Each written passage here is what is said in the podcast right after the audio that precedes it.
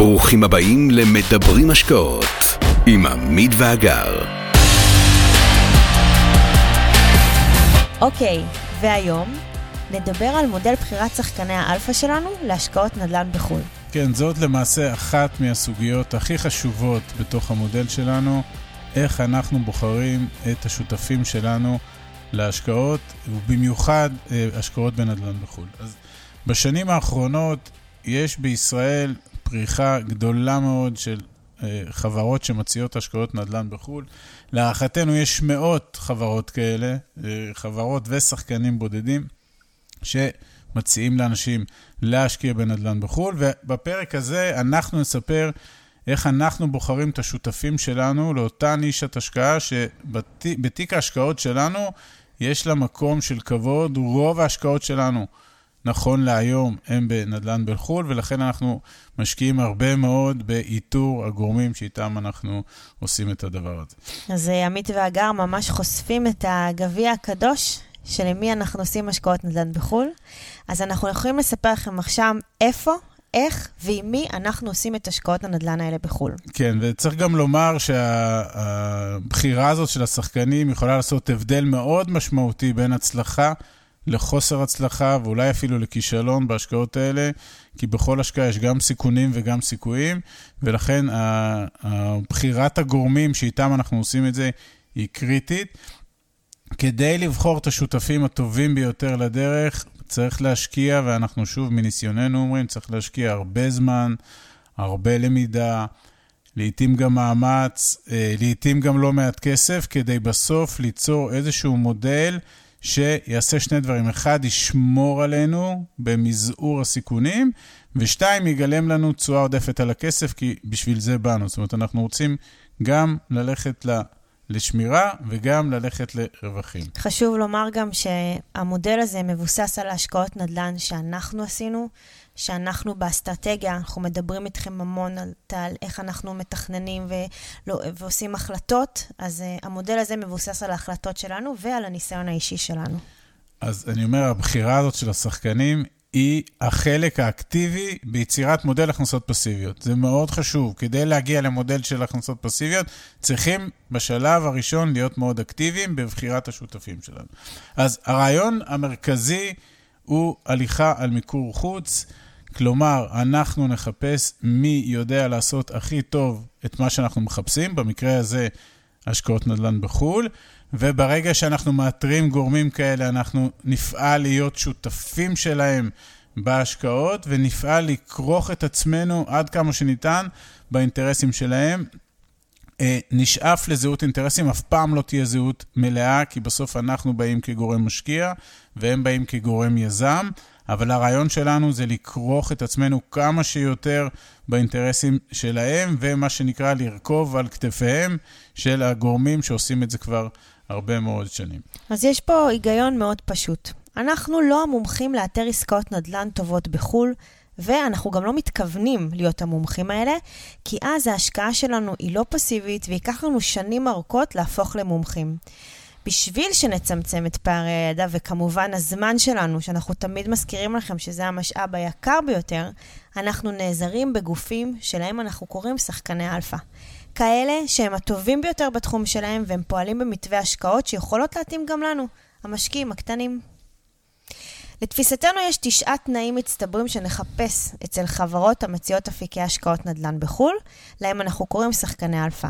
הראשון, השחקן משקיע רק בעולם המערבי, ארצות הברית ומערב אירופה.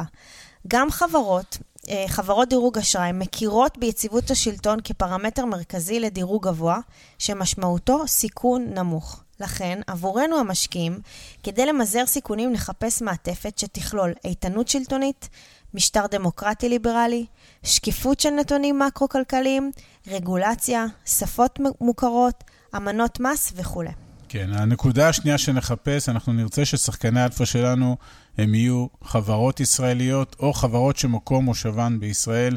אנחנו רוצים את היכולת לפגוש אותם, לשבת איתם, אנחנו קוראים לזה לדבר איתם בישראלית, לראות להם את הלבן של העיניים, גם עם המנכ"לים וגם עם הבעלים.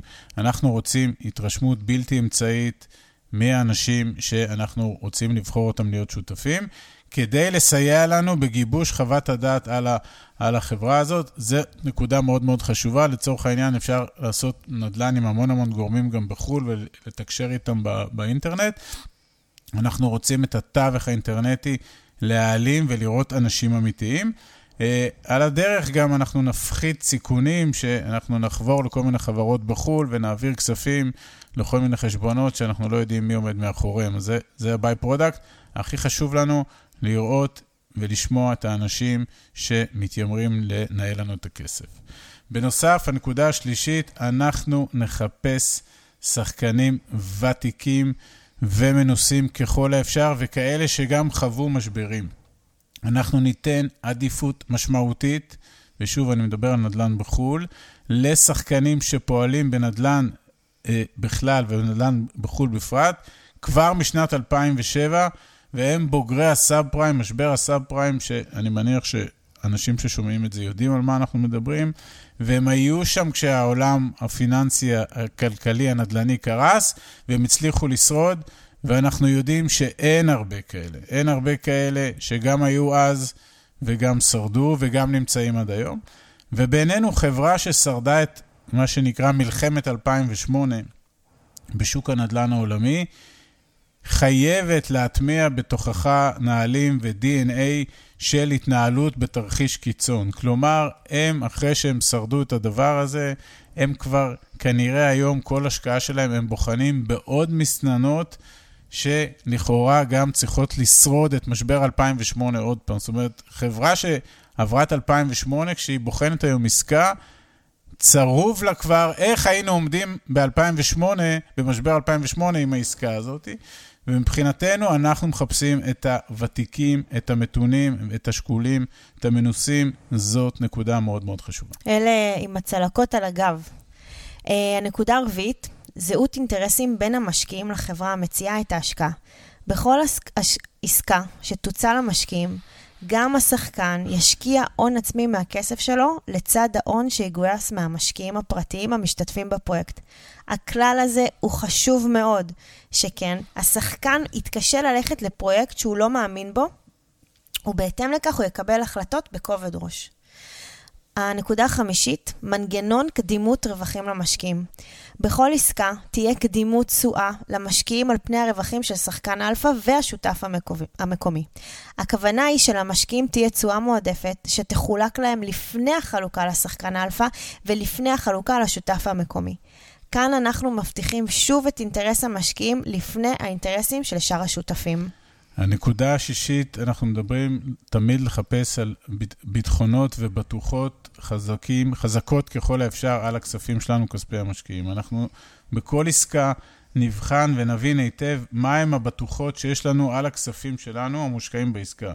כדוגמת חוב בכיר, חוב משני, רישום חלקנו יחסי בטאבו, הביטחונות האלה מאוד חשובים אה, למקרה שהעסקאות האלה אה, נקלעות ללחצים, סטרסים כאלה ואחרים, או למשברים כאלה ואחרים, שלעיתים יכולים לקרות, ולמעשה זה סוג של תעודת הביטוח שלנו בתוך העסקאות האלה, סוגיה מאוד חשובה, לא לוותר עליה. בנוסף, שזה גם קשור לביטחונות, הנקודה השביעית זה עיגון זכויות משפטיות בנכסים. בכל עסקה אנחנו נשקיע בצורת שותפות משפטית שתגדיר את מעמדנו, תגדיר את זכויותינו ותייצר לנו גם אפס התעסקות עם ניהול וקידום העסקה. הרעיון הוא, כזכור, להשקיע ולהיות פסיבי. אנחנו לא מנהלים את העסקה, אנחנו לא מתפעלים אותה, אנחנו לא מוכרים אותה, אנחנו משקיעים וחוזרים לעשות את הדברים שאנחנו אוהבים לעשות.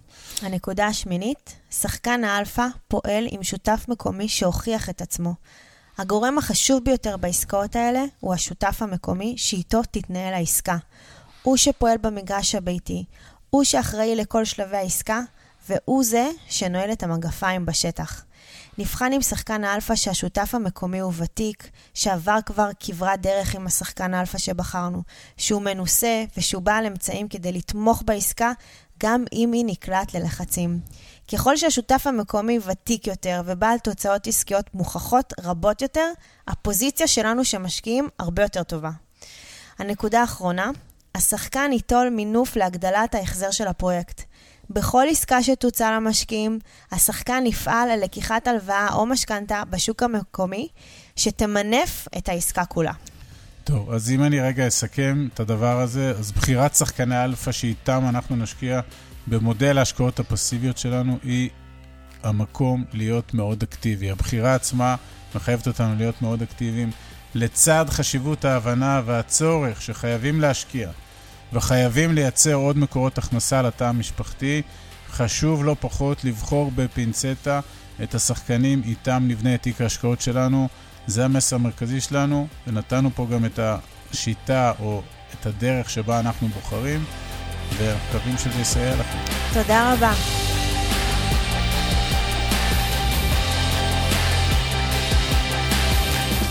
עד כאן להפעם. כרגיל, שמחנו לשתף בידע ובניסיון שלנו, מקווים שנתרמתם. מי שממש רוצה להכיר ולהיחשף להזדמנויות ההשקעה בהן אנחנו משקיעים, מוזמן לאתר שלנו, תוכלו למצוא הכל שם. אנחנו כמובן גם פעילים בכל הרשתות החברתיות, מוזמנים לעקוב אחרינו. אם אתם מכירים אנשים נוספים שהתכנים שלנו יכולים לסייע להם, נודה לכם מאוד אם תשתפו אותם. להתראות חברים.